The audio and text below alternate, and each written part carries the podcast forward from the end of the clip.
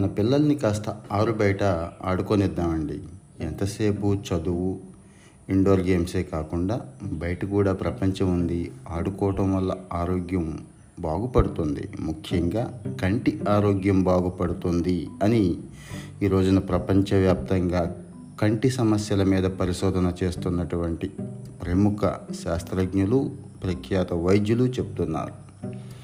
ఈ రోజున చాలా గొప్పవి డెవలప్డ్ అనుకుంటున్న చాలా దేశాల కంటే కూడా సింగపూర్ చాలా విషయాల్లో ముందుంటుంది. సింగపూర్ అంటేనే ఒక అద్భుతం. సింగపూర్ అంటేనే ఒక ఆదర్శం అనుకుంటాం మనంతా. వాస్తవం కూడా ఇదే. అయితే ఇదే సింగపూర్ ఈరోజు కొన్ని పాఠాలు నేర్చుకుంటూ మనకు కూడా నేర్పుతుంది. అదే షార్ట్ సైట్ దీన్నే తెలుగులో హస్ర దృష్టి అని అంటున్నాం. ఈరోజు ఈ దేశాన్ని ఇబ్బంది పడుతున్న ఈ సమస్య ఎందుకు ఈ స్థాయికి వచ్చింది అనేది చూద్దాం. ఈ రోజున ఎనభై శాతం మందికి పైగా జనాభాలో ఈ సమస్య ఉంది. సింగపూర్ని రోజున ప్రపంచ మయోపియా రాజధాని అని కూడా అంటున్నారు. ఈ సమస్య ఒక్క సింగపూర్కి మాత్రమే పరిమితమై లేదు. కాకపోతే ఇక్కడ ఎక్కువగా ఉంది అంతే. ఈ మయోపియాకి ప్రధాన కారణం లైఫ్ స్టైల్ అంటున్నారు. అమెరికాలో కూడా ఈ రోజున సగటున నలభై శాతం మంది ఈ సమస్యతో బాధపడుతున్నారు. పంతొమ్మిది డెబ్బై ఒకటిలో ఈ మయోపియా సమస్య ఇరవై ఐదు శాతం మాత్రమే ఉంది. మరి ఇది రాకెట్ వేగంతో డెవలప్ అయి ఈ రోజున ఈ పరిస్థితికి వచ్చేసింది. ఇంగ్లాండ్ దక్షిణ కొరియా చైనా కూడా ఇదే బాధను అనుభవిస్తున్నాయి. ఈ ట్రెండ్ ఇలాగే కంటిన్యూ అయితే ప్రపంచ జనాభాలో యాభై శాతం మంది ఈ సమస్య బారిన పడే అవకాశం ఉంది అని నిపుణులు చెప్తున్నారు. ప్రస్తుతం చైనాలో అయితే పెద్ద పిల్లల్లో డెబ్బై ఆరు శాతం పైనే ఈ సమస్య ఉంది అంటున్నారు.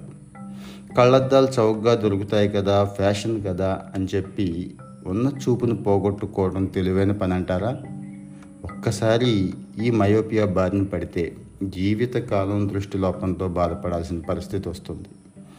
ఈ సమస్య ప్రధానంగా ఎనిమిది పన్నెండు సంవత్సరాల మధ్య వస్తోంది. ఆ వయసు వాళ్ళలోనే అటాక్ అవుతోంది అనేది ఈ మధ్య పరిశోధన చెప్తోంది. దీనికి కారణం వంశపారంపర్య లక్షణాలు అనుకుంటాం కానీ ఇది పూర్తి వాస్తవం కాదు. ఈ జెనెటిక్ ఇష్యూ కేవలం ఫైవ్ పర్సెంట్ మాత్రమే ఉంటుంది. ఎంతసేపు పుస్తకాలు చదువులు మాత్రమే వ్యాపకంగా ఉన్న పిల్లలకి ఈ సమస్య వచ్చే అవకాశం ఉంటోంది అని ఎక్కువ పరిశోధనలు చెప్తున్నాయి. ఈ పోటీ ప్రపంచంలో పుస్తకాలతో కుస్తీ ఎలాగూ తప్పదు. అయితే కొంచెం సమయమైనా దొరుకుతుంది. ఆ దొరికిన సమయంలో కాస్త ఆరు బయట ఆటలు ఆడుకోవటం ఉంటే బాగుంటుంది.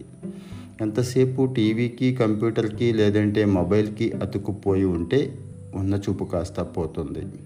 నాగరికత సౌకర్యాలు పెరిగే కొద్దీ మనుషులు నాలుగు గోడల మధ్య ప్రపంచాన్ని నిర్మించుకుంటున్నాం.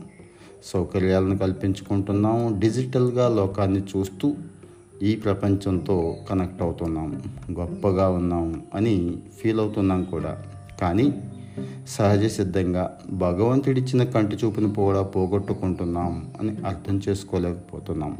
బాగా చదువుకున్న వాళ్ళల్లోనూ జ్ఞానం ఉంది అనుకున్న వాళ్ళల్లో కూడా ఇదే సమస్య ఉంది. ఈ రోజున ఈ హస్ర దృష్టి ఒక దేశానికో ఒక ప్రాంతానికో మాత్రమే పరిమితమై లేదు.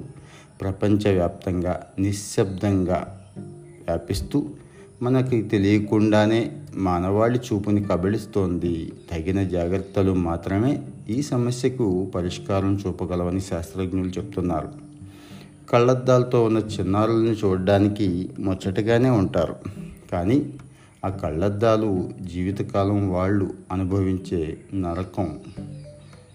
ఇది తలుచుకుంటే రోజుకి ఒక్క పది నిమిషాలైనా వాళ్ళని కాస్త బయటికి ఆడుకోవటానికి పంపిద్దాం అని అనుకుంటాం.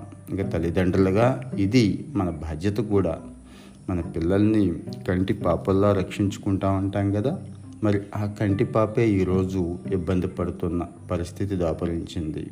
సో ఫ్రెండ్స్ ఏమాత్రం అవకాశం ఉన్నా పిల్లల్ని కాస్త ఆరు బయట ఆటలకి పంపించండి.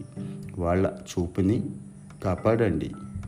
మీ అభిప్రాయాలు ఇక్కడ నాకు తెలియచేయండి. బాగుంటే షేర్ చేయండి. సబ్స్క్రైబ్ చేయటం మర్చిపోవద్దు. Thank you.